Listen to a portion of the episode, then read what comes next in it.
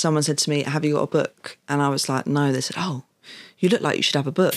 And I was like, "Okay, is that a compliment? I love that." Oh, I mean, Oh. wait till someone starts going to like, you look like a poet, and it's like, I don't mm. know if that's a threat or a compliment or what.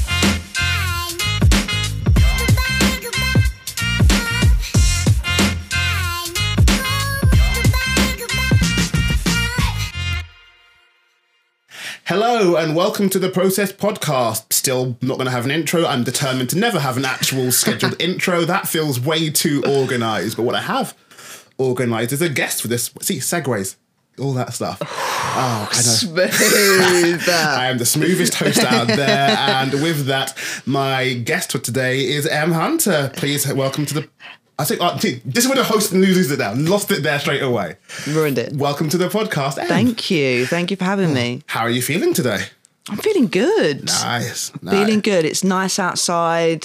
Things are going well. And yeah, it's good to be here. Spend some time with you as well. There you go. See, this is the whole thing. Like, it's that mix of like, can I a make content, but b also hang out with friends at the same time. That is the challenge and the goal we've gone for. Let's that is the it. vibe. well, yeah. So the way I like to start these podcasts is going over the first time I met people, and I thankfully think I've got an easy one with you because I think it must mm. have just been a process. Yes, it would. Unless there's something I've completely forgotten, I'm going to be really embarrassed by. But Yeah. I believe it was a process. Charming, wasn't it? No, it was process.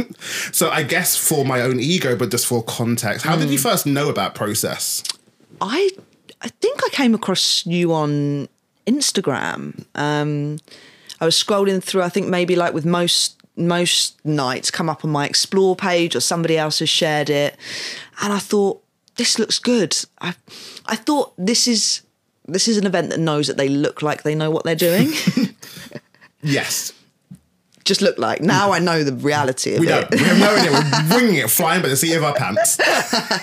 No, but the optics were good, and I was just like, and I saw actually, I, I looked at the the people that you were featuring, and there was a broad representation there. There was like diversity, and for me, going somewhere that I feel is going to be diverse is really important. Um, so I came along. I think the first time I came along with Espars and Meredith. I Yes, think. yes, yes, yeah. So that was that was a while ago, wasn't it? yes. Oh, well, yeah. Thank you for being part of the Process family now and all that. Thank you for welcoming me into the process family. Well, now as we go into all of this stuff, we need to start off with our timeline section where we get to know mm. a lot about you and your poetry. Yes.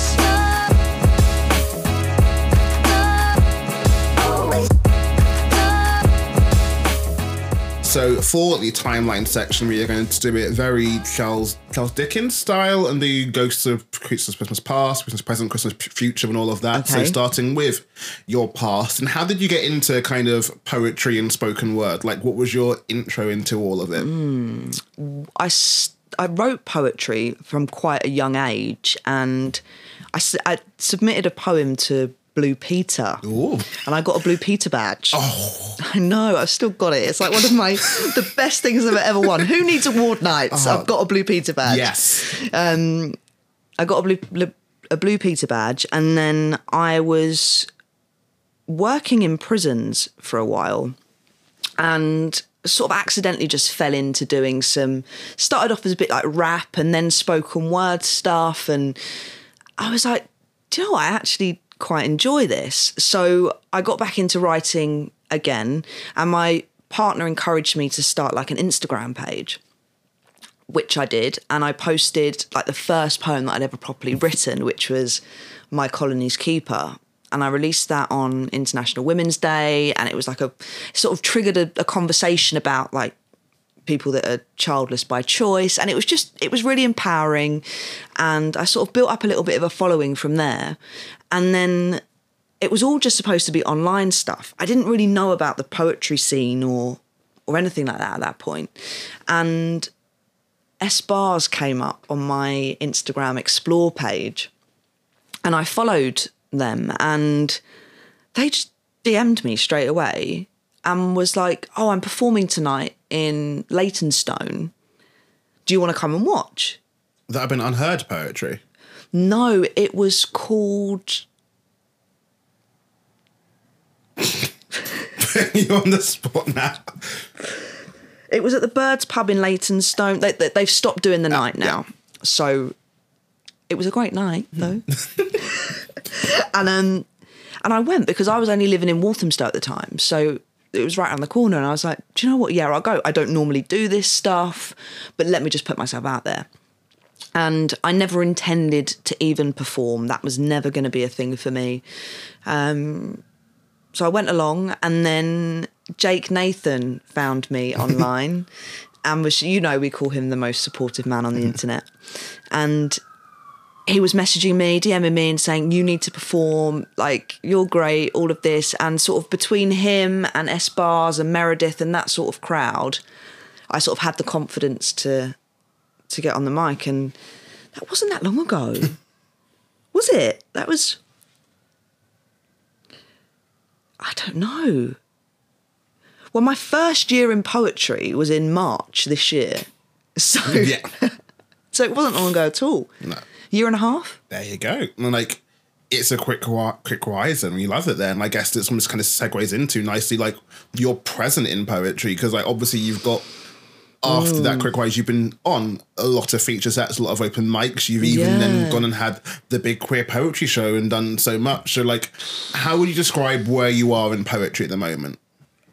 where I never thought I would be. I didn't ever come into poetry, and I still don't really have a sort of an idea of what I want to do with it. I've just sort of been going with the flow. I've had some really, really good opportunities come my way. I've taken a lot of them, also haven't taken a lot of them because they well time wise Yeah. is is a huge factor um, some just aren't aligned to me i'm not afraid to walk away from what's a good opportunity because it doesn't align to my personal values. Um, and i've started to try and focus a little bit more on the stuff that's not open mic nights or the poetry scene. Because well a i think the poetry scene is a lot broader than a lot of people think it is. You know they have their little subgroups of the scene don't they? And they think that that's the be all and end all and then the but the be all and end all isn't poetry nights it's going to festivals it's performing in places that you wouldn't necessarily perform at. So i think that's where my poetry is at the moment and that's where it's going is I still do the open mic feature sets but I like to do the festivals and the corporate stuff and the things that aren't necessarily the scene and that's what I've been doing a lot more of recently. Did Pride not long ago.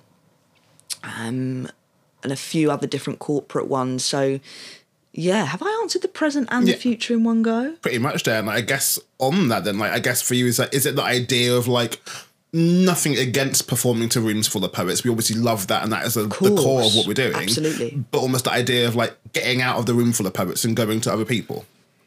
hundred percent. Um, because I think it can become a bit of an echo chamber sometimes, um, and I think it depends what you're doing poetry for.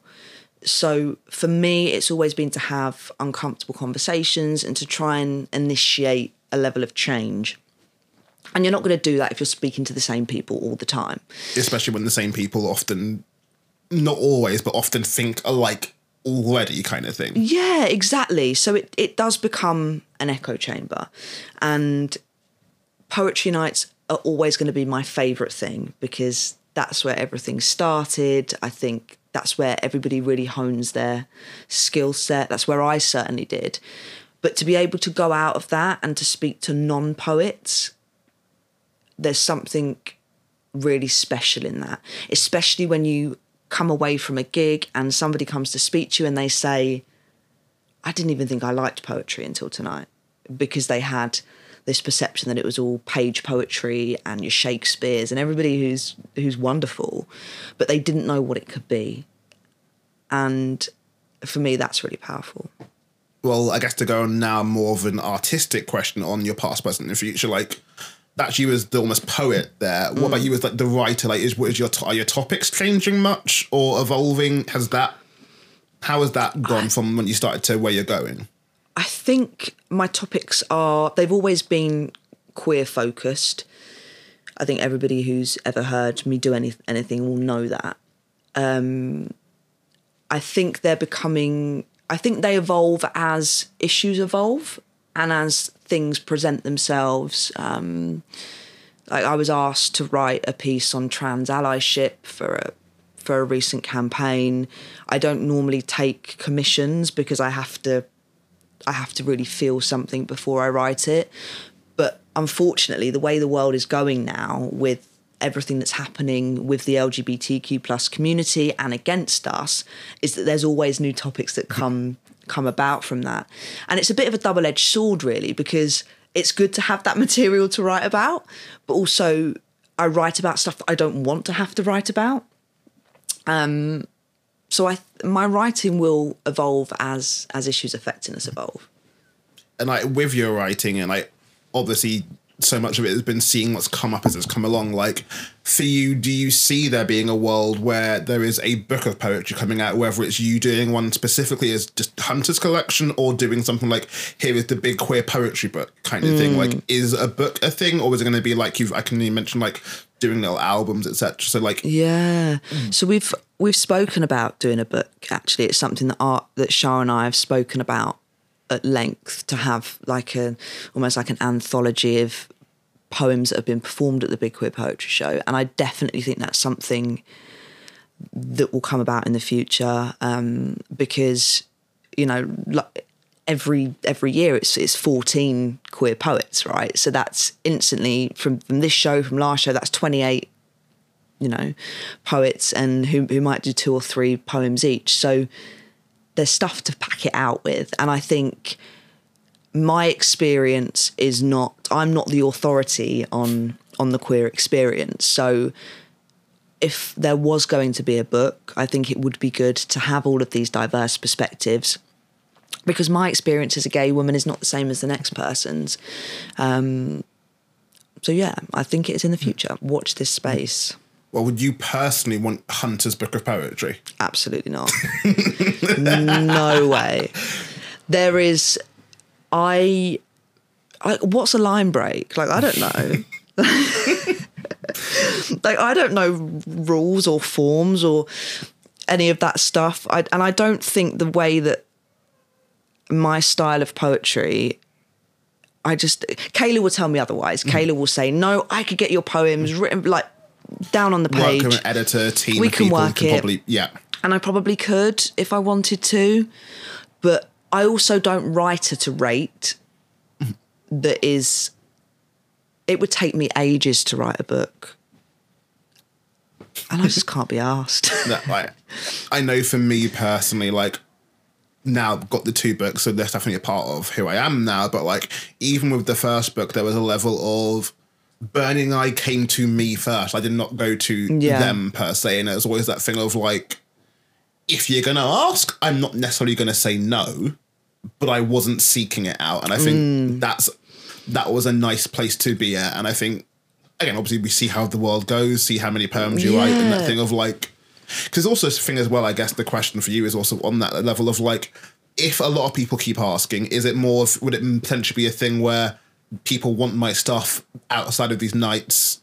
I want to give them something. Obviously, it could be an album or something, as you've mentioned, kind of stuff mm, Yeah. beforehand. So, like, will it be more people asking for stuff, therefore I'm giving it to them? Mm, and this is and this is the thing is that I do feel like I I've missed out a bit there because I do Merchandising. I yeah, I I mean I have I've done quite a few shows this year already. Um I think but what month are we in? Filming this is August. When this comes out, it will probably be September. But yes. Okay, so August. So I think I sat down and I counted yesterday like I've done something like 18 shows this year already. And they were all opportunities to be able to sell merch if I wanted to. And people asked as well. Um, because people do like taking something tangible away from from events. audiences like supporting you in some way, course, especially with the stuff we're doing. Like level Absolutely. Mm. of you're sharing this much, and you've you've you've made me feel something. Yeah. I want to support you more than just to Definitely. thank you. And I've always and I've always been like, no. Where did I? When I was at Sunrose the Mm. other weekend, someone said to me, "Have you got a book?" And I was like, "No." They said, "Oh, you look like you should have a book."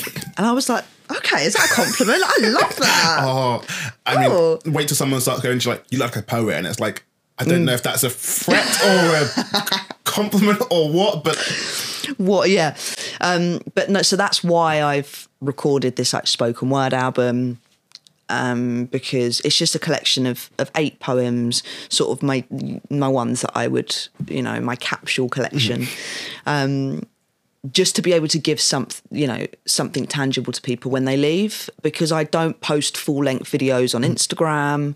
I might post little clips but there's a lot of people that you know follow me that do it because they've seen me from the beginning and just want to support me but they've never actually seen me perform live because they live you know miles away.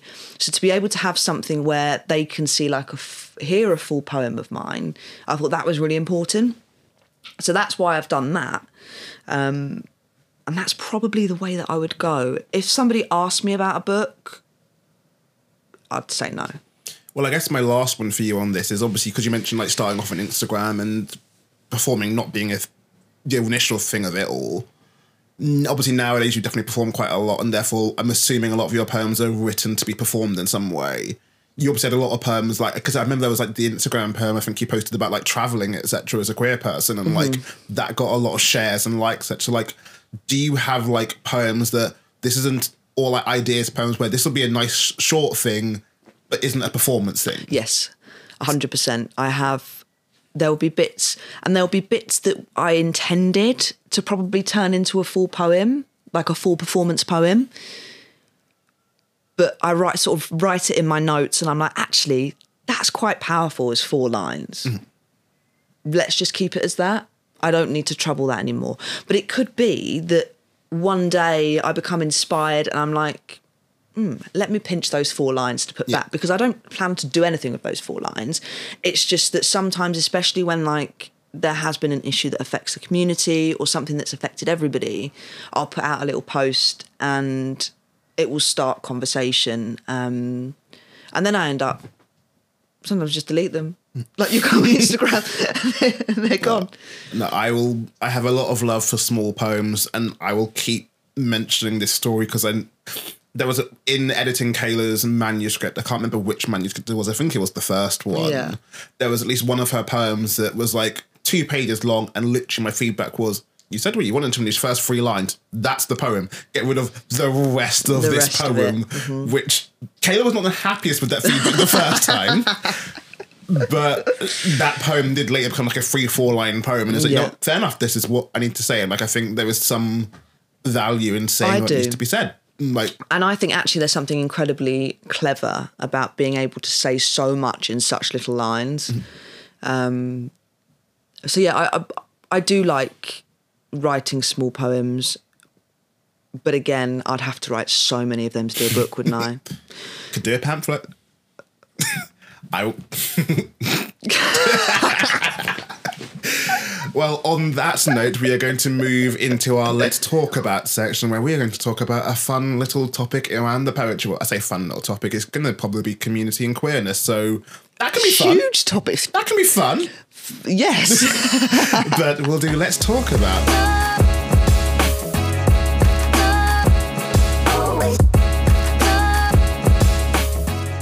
Now we are moving into our Let's Talk About section. So I guess I'm arguably the overall thing I'm talking about here is community mm-hmm. in poetry because as you were saying, you kind of came into this as part of the com- as community thing and like you had your people you came with, but then obviously within poetry itself, you find pockets of community and people you are grouped with. So I guess to start off, then, what's your overall feelings on the poetry community, if you will?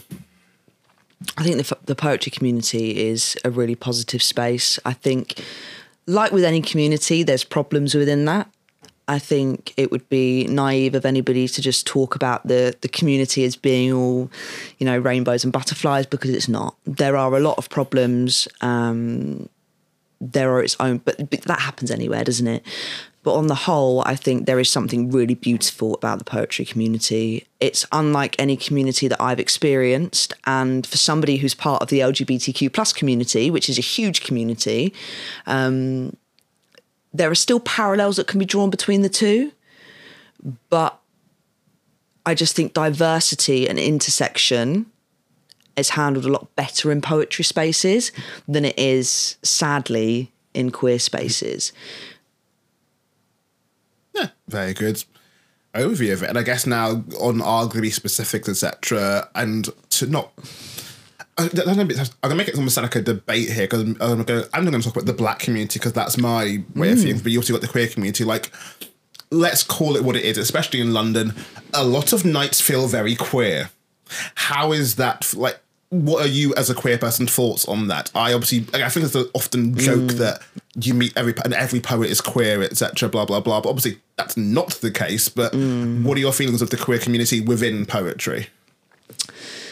I think I- I do think that it depends on where you go because like we were speaking about earlier is that you can forget how big the poetry community is there are so many different subsections of the community and people seem to just think that that's it that is the that is the poetry scene and it's not and I think there are places, there are spaces that I've been in that do feel less queer, and spaces that I wouldn't go back to as a queer person. So I think that the spaces that you go to, the spaces that I go to, turn out to just be inherently more queer because that's what we're drawn to, rather than it be that there's like this big queer takeover and that I mean, I'm all for pushing our homosexual agenda, obviously. but I just think it's you're the sort of company you keep, aren't you? And you gravitate towards those spaces. Like I, I try and make a point of going to different nights and not just being stuck to the same ones I go to. And like, there's been a couple without naming nights or mm. just doing very stereotypical general generalizing of things. There were some nights that, for lack of a better description of it, are a lot more hip hop inspired. The people there are MCs, and there's nothing inherently wrong with that. But I'm aware at nights like that, the queerness is not as much of a factor. But other nights, etc. There's Yeah. this thing of like you can see that kind of Exactly. there. And I think that crosses over, though, doesn't it, into hip hop culture Yeah. generally. Um, and there are those nights that are more like bars for the sake of bars poetry, Yeah. you know, where people are, it's about the hardest hitting bars, it's the chasing the clicks, it's all of that sort of stuff. And actually, there is a space for that. Yeah. It's just not a space that I feel comfortable in because I couldn't stand in that space and say one of my poems and it be received well. So I I wouldn't feel supported. So I'm not going to put myself in that space. Um, and I mean, do you? Because I think we we pretty much go to the same kind of nights, right? The same sort of Yeah. vibe.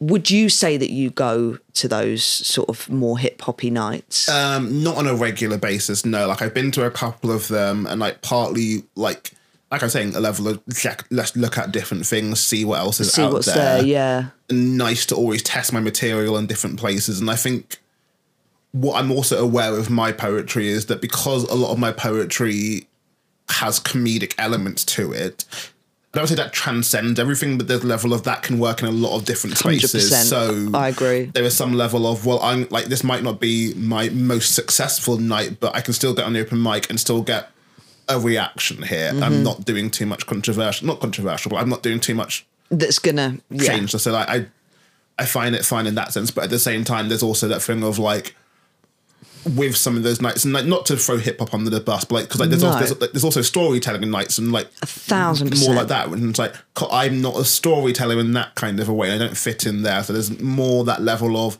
this is not necessarily my crowd, and some of the things you're doing, like bars for bars' sake, or just some of the storytelling techniques. Uh, Some some of it's just my level of this is just lost on me. I'm not versed in that world, so that- I'm not getting the enjoyment out of it. Absolutely. And I think, and I don't know if this is something that you experience because obviously, you know, I can't speak on your experience, but for me, like, I don't pass as a straight person. You wouldn't pass as a white Apparently, person. I don't pass as a straight person either. To be fair, That's because you're a nice man, and it's very difficult to believe that a cis het man could be such a good ally. Um, but like, yeah, so you couldn't. It's very obvious when you walk into a room that you're black. Yeah. It's very obvious when I walk into a room that I fit the stereotypical type of what it is to be a gay person. So I get anxious about that because I can't choose whether I come out or not. There are people that can, whereas I can't. So people talk about like a coming out story as being a singular event, but it's not. You come out to every single person every single time you meet them. And for me, I walk into a room, especially a new room, I don't know how I'm going to be received. I don't know how my poetry is going to be received. And I don't know if that's something that you can relate to. But it is it's scary. So I I do tend to stick with what I know if I've gone to an event and I can see it's a queer friendly space, I don't have unlimited time, you know? Yeah. And there's so many poetry nights on that finding process, finding shits and scribbles, they're my two, you know, core yeah. ones I'll go to because that's still two nights out of a month, mm. right? And I can't. I, I just don't have the time to go to poetry events every night of the yeah. week.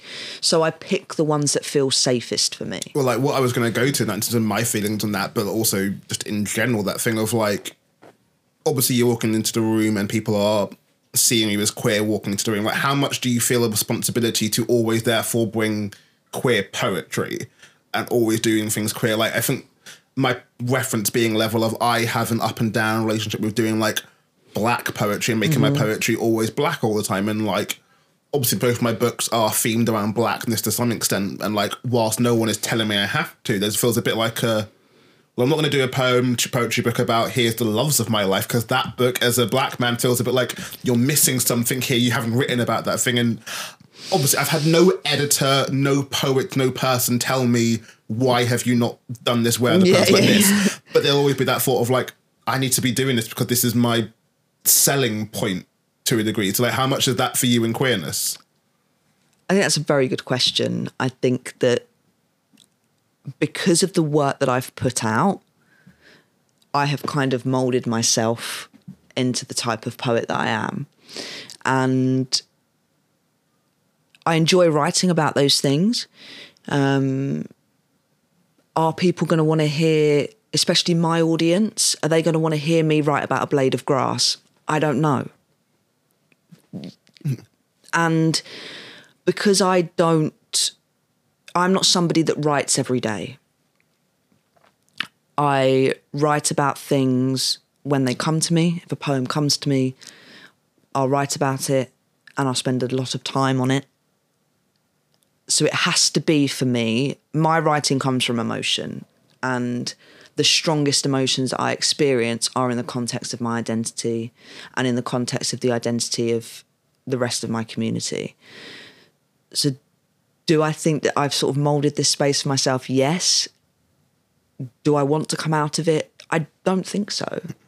You know? Um, but then going into a it's interesting because then going into a space where I don't necessarily feel comfortable in that space as somebody who is obviously queer, I'm going to feel less comfortable to do an obviously queer poem on that stage. And it's them times that I'm like, I wish I'd written about a blade of grass. do you know what I mean? Yeah.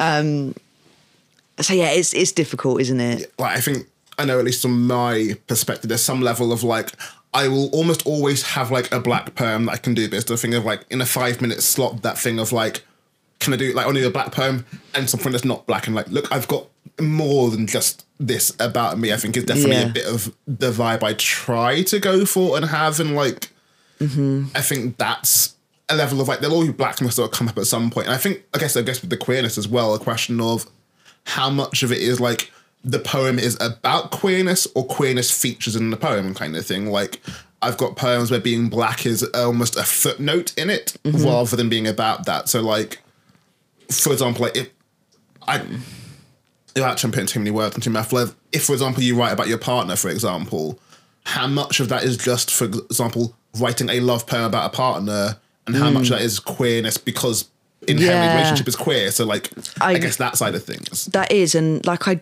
I write I wrote a poem about like dating app, my mm-hmm. experience on dating apps. And but queerness is tied into yeah. that because queer issues then come into it. So anything and that's the thing is if we're writing about love, if we're writing about whatever it might be, there's always going to be an element of queerness that comes into that. so I think I'm always going to write about gay shit. yeah. Nothing wrong with that. Nothing wrong with that. I get, well, I get on the going back to the community thing as a general thing. Like, so with writing about gay shit, obviously you've then got the big queer poetry Yes. sh- night, and like obviously with that one in particular, there's also the whole thing of the connection to Stonewall Housing and what you're doing mm-hmm. there, and the fundraising element to that as well. Mm. But I guess my question, at least in general, is that thing of given that there are so many nights in the scene that all are doing different things, you've also got some nights that are regular nights that specifically are here was an LGBTQ plus event. Mm-hmm. How a necessary do you think they are, and b what are your thoughts on them in general?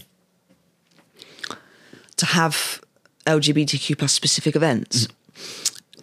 I think they're important because I think that there are people that experience what I experience in terms of being anxious about going to new places. Um, for me, I'm quite thick skinned and will put myself in these uncomfortable positions, especially because of the type of poetry that I'm trying to do. But there will be people you know, like the most wonderful page poets that come along with their notebooks and write the most beautifully intricate things. They need a space to be able to do that where they can speak about their queerness and not have all of the feelings that I feel when I walk into a room. Um, I think they're really valuable. And I, I know that people do have certain opinions on it in terms of like, is this creating like a further division? but actually I think it just feels like what a gay bar would feel like, you Yeah. know? And they're obviously very popular.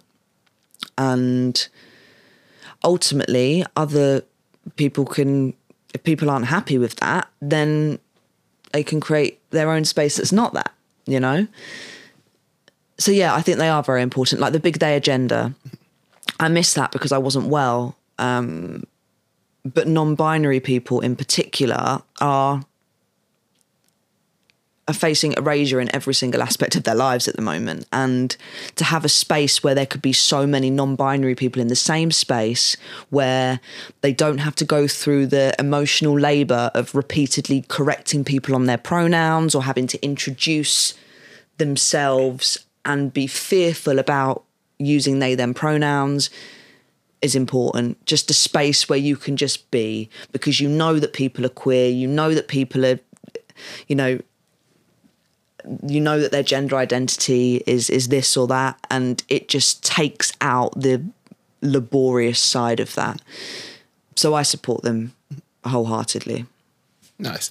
And going from there, without putting you as the voice for all of how we deal with all this stuff, you then also got I you got events that are trying their best to be as inclusive as they can do, and like you, I would give way too long a context before I ask the question because I do that all the time. But like, I think there was definitely a conscious thing with process that we want to try and have a diverse set of features here, mm-hmm. and doing that for as many events. I know there's a lot of events to try and do that.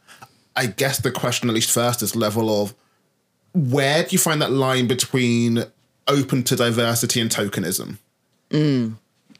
I think it feels like tokenism when it's only for certain months of the year that you want to diversify your lineup. And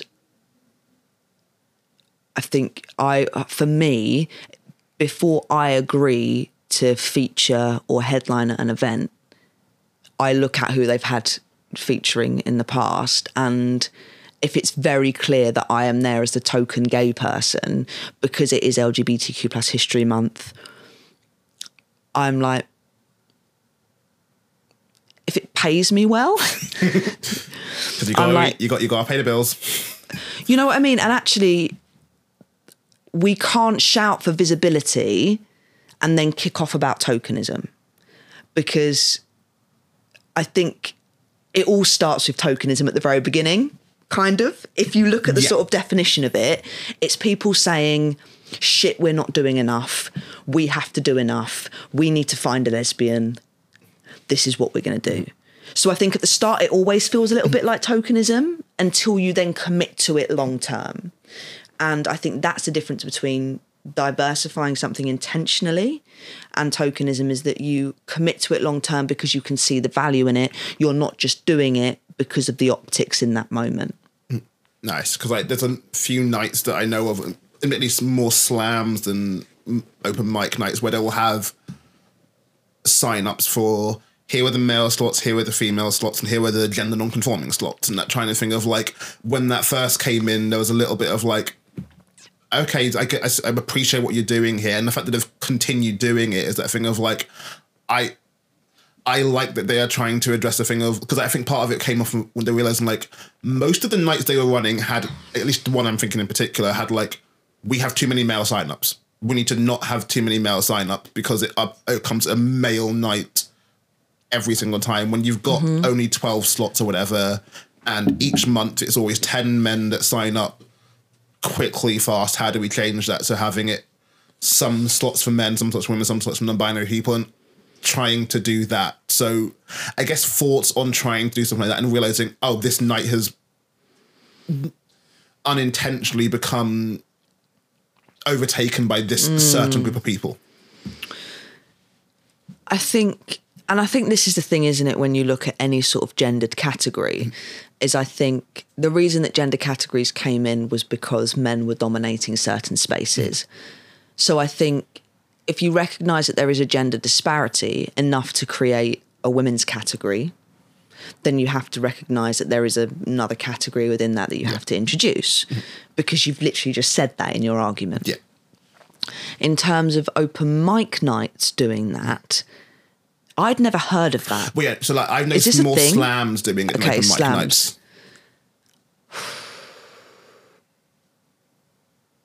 I feel strongly about categories anyway. Um, but I suppose if the intention of the night is good, it's well intentioned, Yeah. this is what they're trying to do. And then individuals want to participate in that by doing the male, female, and non binary thing, then they can. I don't think it's something that I would want to actively participate in. But then what is the alternative? Yeah. So what I can do for specifics in terms of naming and shaming on this, let's say naming and shaming, is couple of years ago, Edinburgh Fringe used to have the BBC Edinburgh Fringe Slam. I don't think they still run it anymore. Right. And in them running it, there was definitely a fair few years where they were overwhelmingly male in terms of the people that were signing up for the slam and Mm. being picked for the slam. And I think the way they did it back in the day, I say back in the day, in my day when I was a young lad, um, they would have every single poet that wants to be a part of the slam, put the name in a hat, and literally just pull names out of the hat. And because of how overwhelmingly male that was coming out, they decided to change it to be all males or people that want to identify as male in this hat, or people want to identify as women in this hat, or people that want to identify as non-binary or gender non-conforming or anything otherwise in a separate hat, so that we're going to have a relatively, as best as you can, better spread of it all Yeah. because we've seen it's been too male beforehand Mm-hmm. and without specifically going you're non-binary come do the features come do the slam yeah. how do we kind of And I've, do you know what? I think it's about intention, isn't Yeah. it? Is that is very well intentioned. Mm-hmm. They've seen that there's a problem. How do we address this? There's, I don't think there's anything else that they could do other than mm. that. And I think we can complain about things, but actually, then what's the alternative? And I think it's very different to the likes of, you know, gendered award categories where they deliberately omit an entire group of people and then don't do anything about it when they get the feedback. So this slam example that you gave, they're actively trying to do that. And I I don't think it's very different to like targeted recruitment campaigns, Yeah. right? Where we're prioritizing applications from women or people from the ethnic majority or whatever it is. So I think it's about intent. It's always intention over over perfection for me. Mm. nice.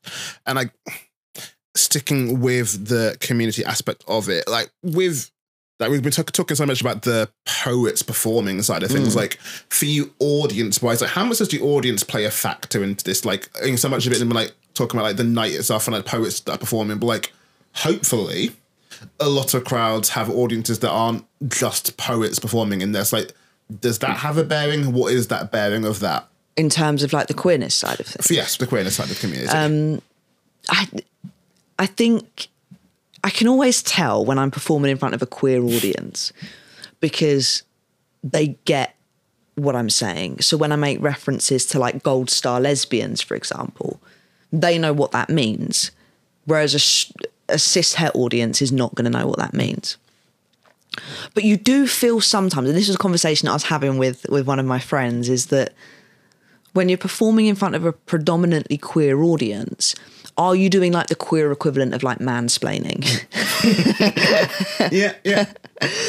but actually, and I because I did a um I performed in Brighton as part of um with like Jasmine Gardosi's band. Jasmine Gardosi is incredible.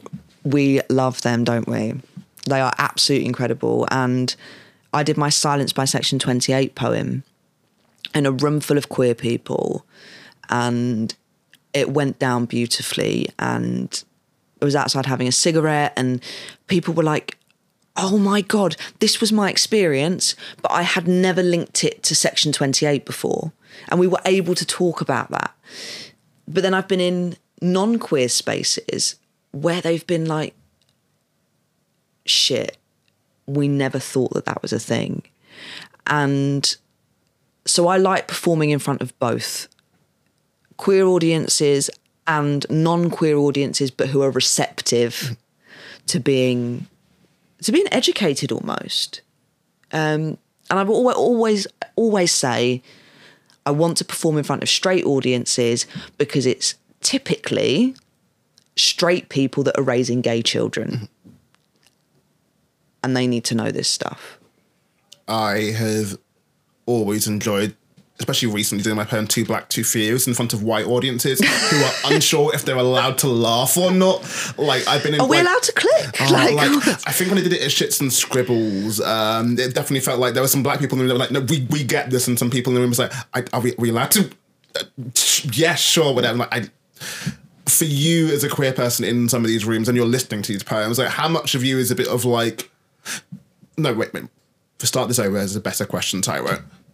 With queer poetry, or poetry on queer topics, I should say, how in seeing how people address some poems, there was definitely for better or worse, and I have my own separate opinions on this. Some poetry that is more about here is queerness in general, and here is my experience of queerness. I think mm-hmm. they're two separate things. thousand percent. How do you feel when people kind of are talking about queerness and it doesn't align to what your view on queerness is? Like, mm-hmm.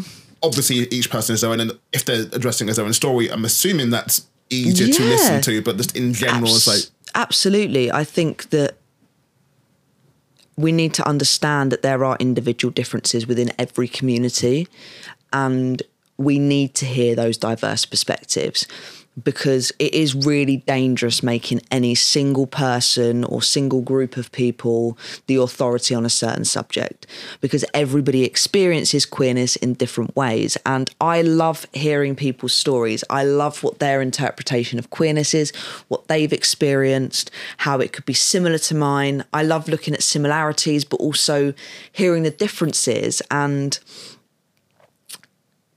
I don't mind what anybody's experience is is unique to them and I and I do think that there is a part of every queer poet and I do you know it could be the same for every black poet but for every queer poet we're really worried about saying things that are not going to align with the rest of the community I think really carefully about that um, when I did my poem about my House of Cards, which is about like domestic violence.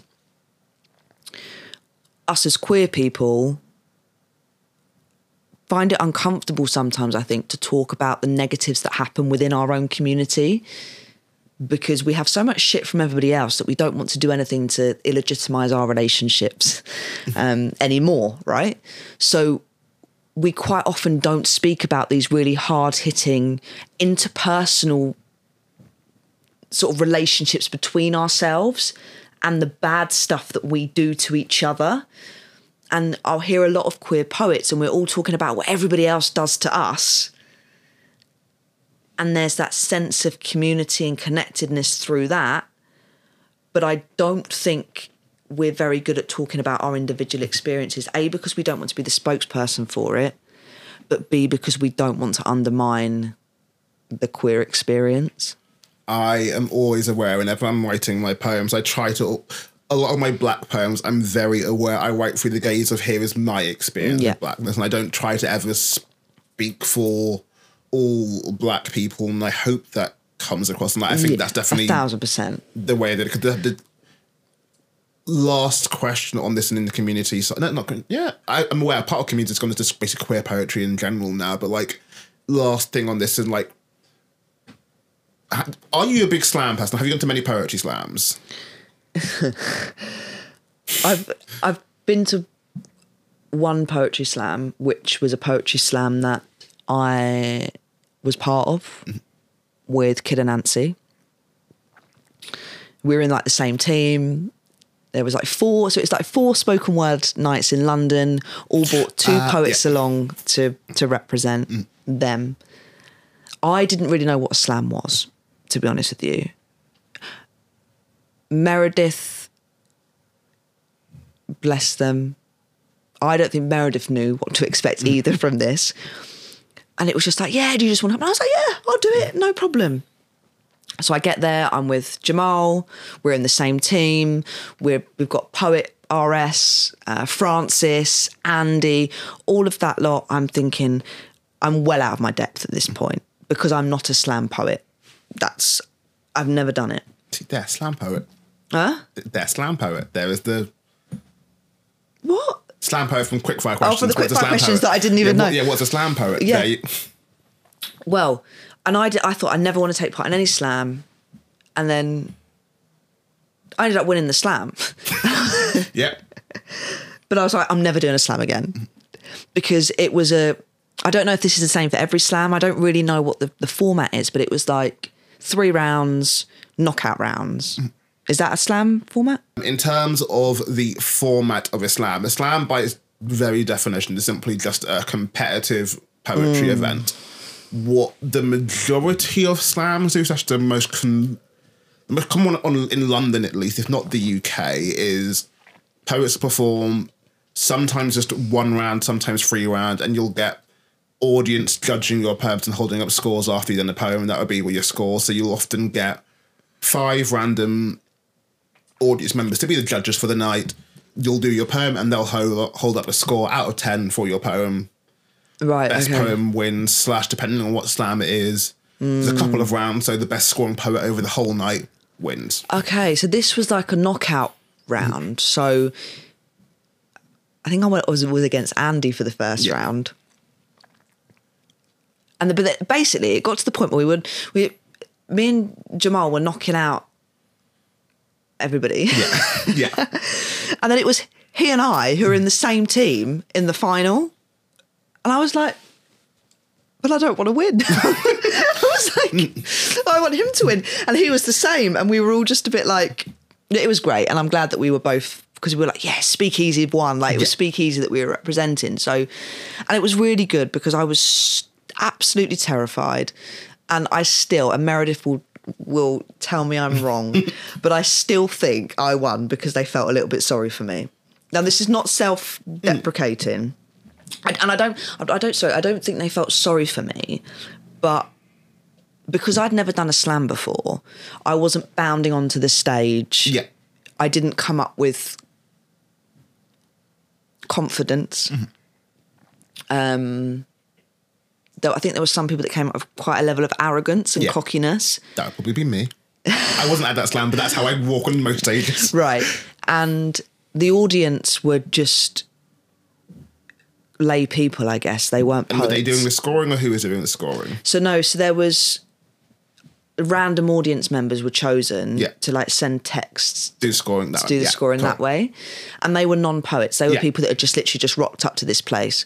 So they'd seen me and they'd seen my style and they'd sort of seen that I was just there giving it a go, I think. and then you had everybody you know bounding up onto the stage and that I just think for a non-poet who's probably quite intimidated, I was maybe an option they resonated with a little bit more. And Meredith was like, no, you're a slam poet. I was like, mm, I don't think I am. And I don't think slams are for me, but I do appreciate a slam.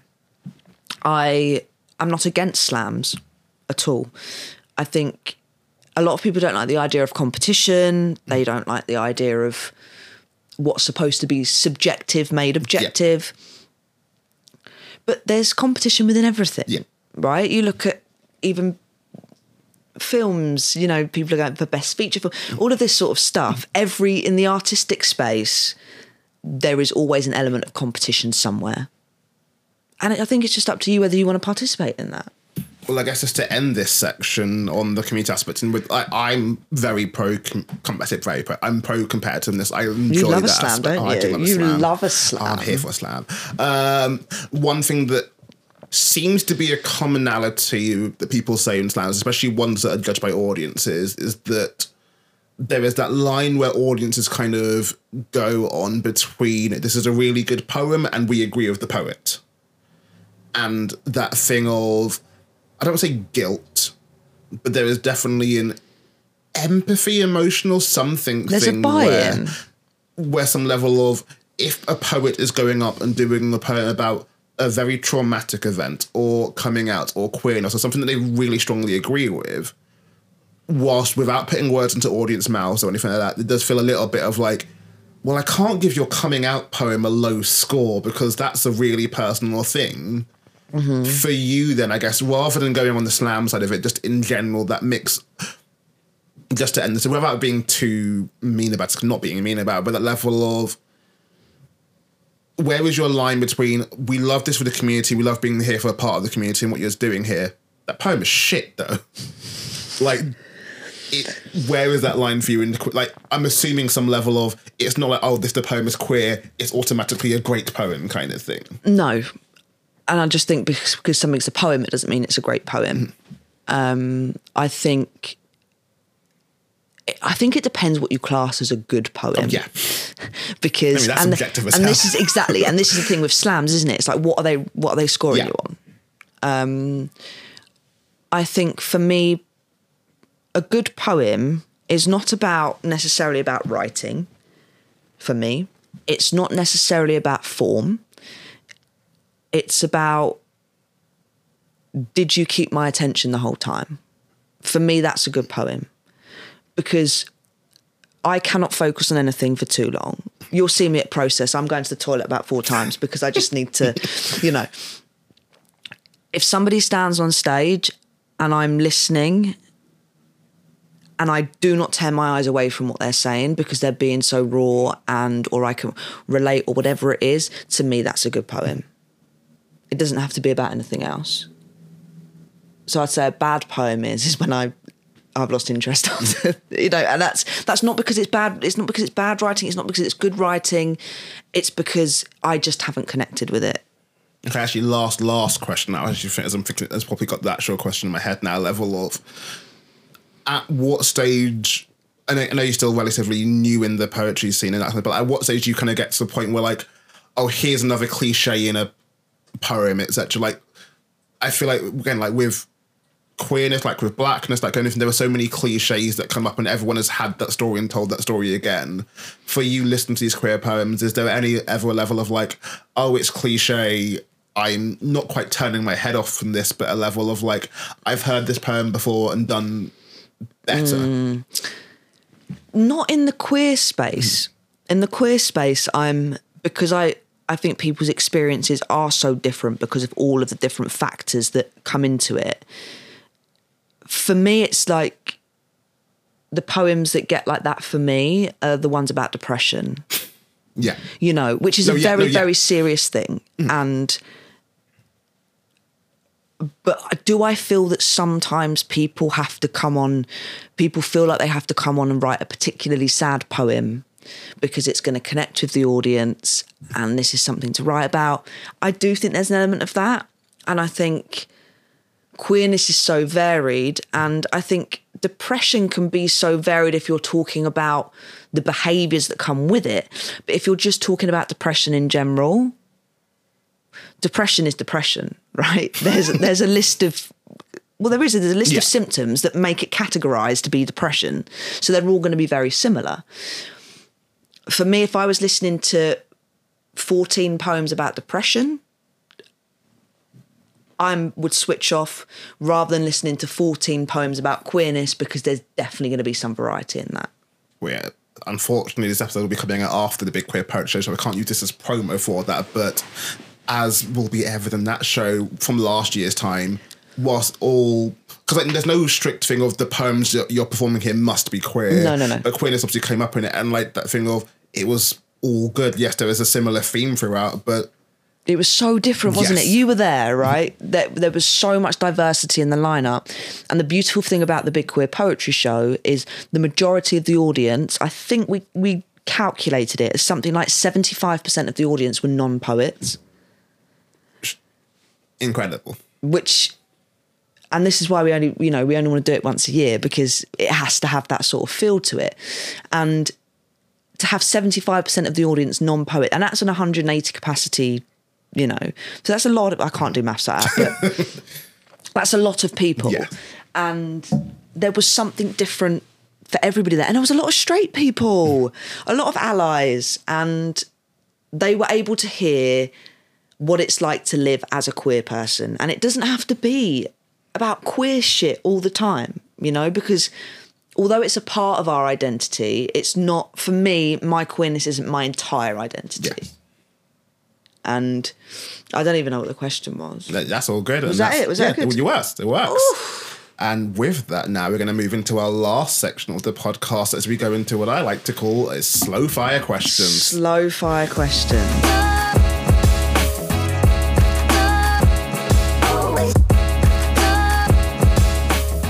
Basically, in doing quick fire questions, which I do love and enjoy, and will either be out on the channel already or some point. I don't. I don't know my schedule.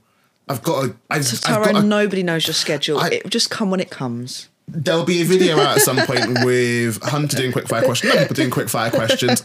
I love doing them, but some of it's like, oh, I would have loved to ask a follow up, etc. Yeah, yeah, yeah. And that mm-hmm. is what this section is for. So we're going to Okay. pick five numbers at random. We do one at a time. Pick five numbers at random, and we'll just talk about them and see how they go. Okay, let's do it. Given the nature of some of these questions, some of these topics might be very dumb. We'll see how it goes. Great. So, can you give me a number between one and a hundred, please? Uh, 36. So then, starting off with the wonderfully dumb one, who'd win in a fight, cavemen or astronauts? Cavemen. Why? Because cavemen know what it's like to struggle. Astronauts are typically wealthy. They typically don't, they probably haven't had a fight in their life. They could come up with all of these strategies, I guess, but you can strategize something, but how you execute it is slightly different. Cavemen are like more brute force, they've had to survive. And I don't really like astronauts. Like, I have this thing, I. I think that I don't, really like astronauts. I- not the sentence I thought I don't really like astronauts, so I'm not on their side. And Sorry. Yeah, yeah. do you not think though, like it's just another like example of colonization? It's like why can you not just leave life on other planets alone? Do you know what I mean? Told you it's these rich white astronauts. I'll, another number, please. um, Eighteen. 18. Uh, we already covered this one. How old were you when you started writing poetry? About seven. Like, was that a school thing or was that just at home on your own kind of vibes? Oh, yeah, not my own time. I was at school.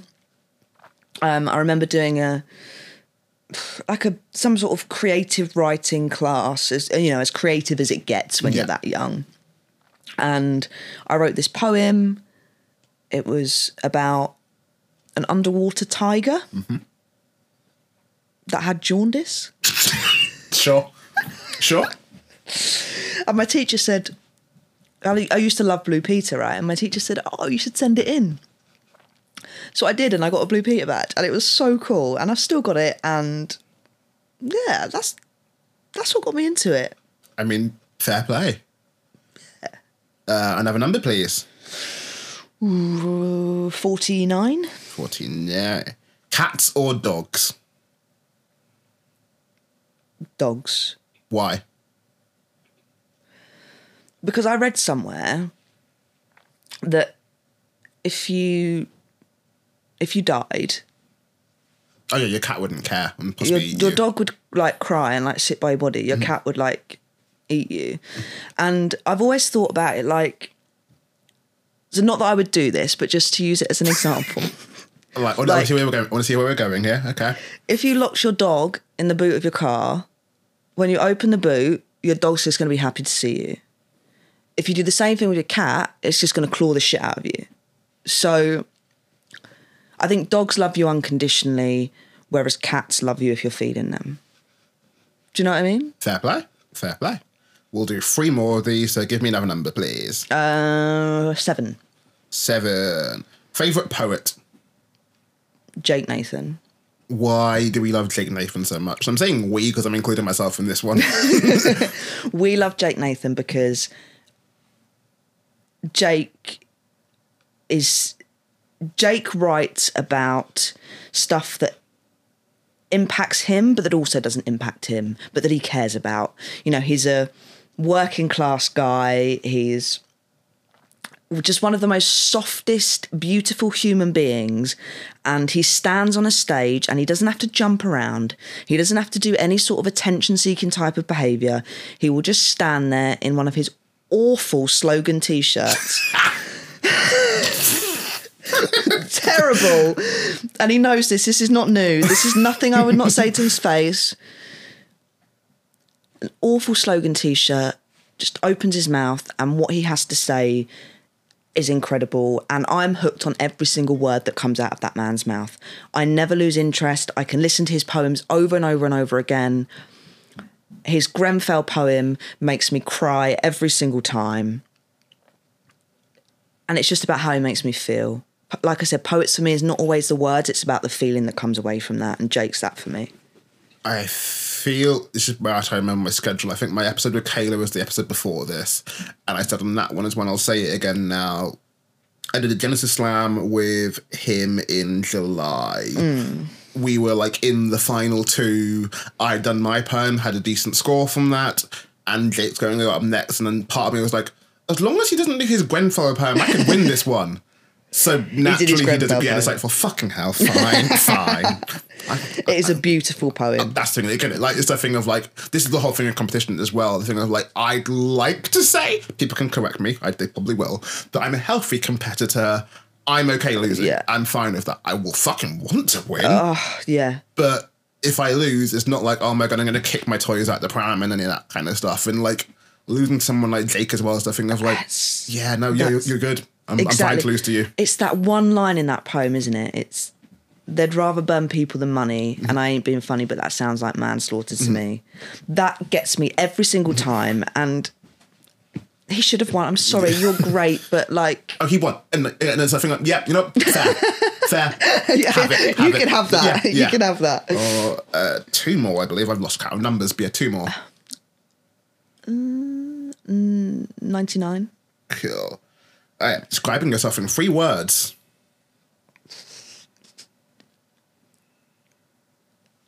compassionate, stubborn,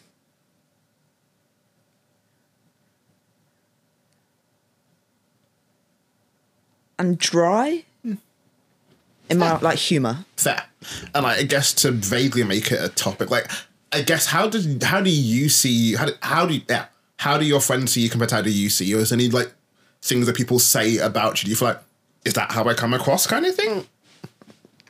Um, I, I do you know what? I think they say the same thing. Like, I think I am quite self-aware in terms of. I know I can be stubborn as hell, and I know that's one of my my worst traits is that once I've decided on something, I and anyway, I'm somebody that hyperfixates on things. So once I have that, once I have this thought in my head, it becomes an absolute obsession. And for anybody to convince me otherwise is very difficult. And the people that know me will be the ones that could probably convince me otherwise. So, no, I think I'm aware of how people No. pe- people perceive me. Yeah, Nice. Okay, and then last question, please. Look at me number.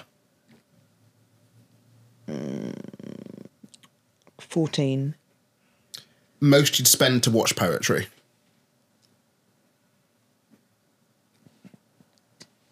Depends what came with it, I guess.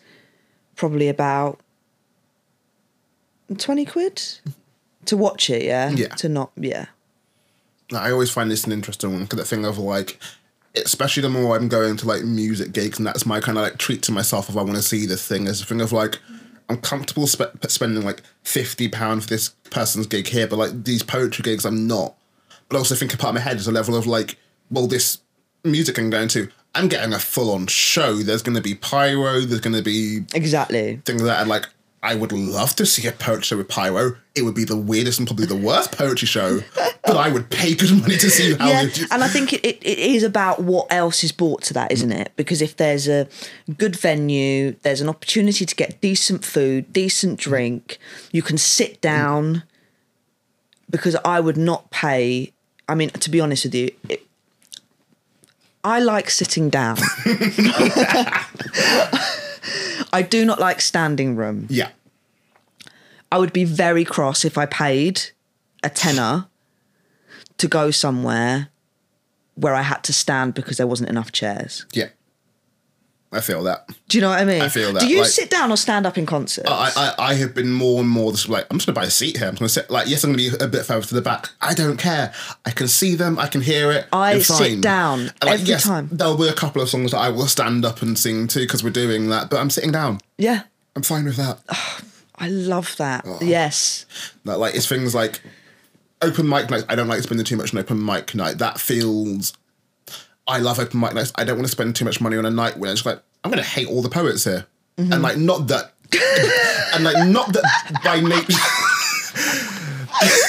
And like, I, also part of that level of it doesn't mean like a feature thing. I'm going to guarantee to love all the poets, but the level of like there is more of an assured quality of like there's this is probably going to be a good night. These features, Yeah. especially with the ones I go to, level of I know half these features they are reliable to do a good performance here. 100%. Open mic night, and nothing wrong with that. But there's some level of like I wrote this poem on the way here. Here's my first poem I've ever wrote, and if you've got five of those in one night, not they, they can be great but there is some level of I've spent a tenner on a night where you've just tried out a new piece that you don't know, Mm. and I could have been at home or spent a tenner going cinema or whatever. Something else. Yeah. I know. Yeah, And this is it, isn't it? Is that I will spend money to go somewhere if it's clear where the money's going as well. Because if there's somewhere where I know that's getting the venue for free and they're charging people a tenner to come in, they're charging people the same to go on the open mic as they are for audience tickets, then you're essentially making people pay to perform and they're the ones that are putting on the show for you. Yeah. like when does that feel a little bit exploitative? Mm. And where's that money going? Is that going into your pockets? Like what's happening here? Oh, yeah, definitely level of if I was the if I was ever doing like a regular night which was just open mic, at most it would be pay for venues so I can get a venue covered. Then it'd be things like do what how much do I need to pay to myself to take pictures at it and stuff like that kind of thing. Like I think one of the things I always forget with nights is whilst not necessary all the time, but some I should I'm doing work here. Yeah. I should probably pay myself for the work I'm doing here. So 100%. There'll always be that parts of things in it as well. But there's definitely a level of like you're just making money for the sake of making money, and it's not the That's it. And it's, it's poetry, but it's not making loads of money. no but, but, people still, need to be paid equitably like Yeah. i absolutely believe that and nobody should be unless it is for a charity thing or something else you know i don't get paid for the big queer poetry mm-hmm. show neither does anybody else mm-hmm. you know so but I, I i do think there does have to be a cap on on ticket prices because you're not going to get people in and that's mm. the thing is that people are worrying that and there's so many nights now in london that if you're charging a tenner for somebody to come to your event you can bet your bottom dollar there's a night that's literally a tube Yeah, like, stop away If you're charging a tenner, you best be giving me the fucking some some great poets here. Otherwise, what the fuck is the point of the tenner Yeah. here? Like either some great nights or I'm in some fucking nice seats for the whole thing. Like give me something here. yeah a, t- a tenner's a lot isn't it Mm-hmm. i think Well, on that note, that is my questions and all my things done for this. Thank you for being a wonderful guest. Thank you for having me. um, doing the cliche thing. You have a camera in front of you. If you want to do find, if you want to be found on socials, let them know where you can be found. If not, you don't have to. you can find me at Hunter Poetry underscore on Instagram, and that's it. yeah. Yeah, because I yeah I'm not using Twitter or what's what's it called now X. Oh, Twitter, X, all that stuff. No, I keep joking that we'll maybe be on Threads at some point. We we're not going to be on Threads. I can't be asked to do that. I accidentally made a thread and I regret it. I mean, I made a thread, so like, don't check it. Uh, Like that No. thing, like realizing like I was using Twitter a little bit, but it kept on going lower and lower as years went on, and like, well, I already was stopped using like Twitter to post. So why am I gonna? Anyway, We've the- digressed. We I, can, always I, can do end the, I can end the podcast properly. So this has been the Process Podcast. Yeah, that's what it's called. I legitimately had a moment where I had to remember what the Process Podcast is actually called because I keep sw- I switched it between post Process Poetry Podcast and Process Podcast. Right. So I just had to remind myself there. I know what I'm doing here. Professional. But yes, um, on the professionalness, we're on the socials. So not on threads, not using Twitter, but there's Facebook, there's Instagram, there's Patreon where you can get stuff early and physically, well, physically, financially support us. That's a word and phrasing of that because this gear costs money. I can I I make money, but it helps if you guys help me if you like this and support artists. Yeah, process podcast. That's it. I'm doing this as a look the camera with a thumbs up. There's also an audio thing, so if you're hearing this, support us. Do the Do thing. it. Listen to him. Yes. Um, yeah. Endings. Endings are hard. Bye.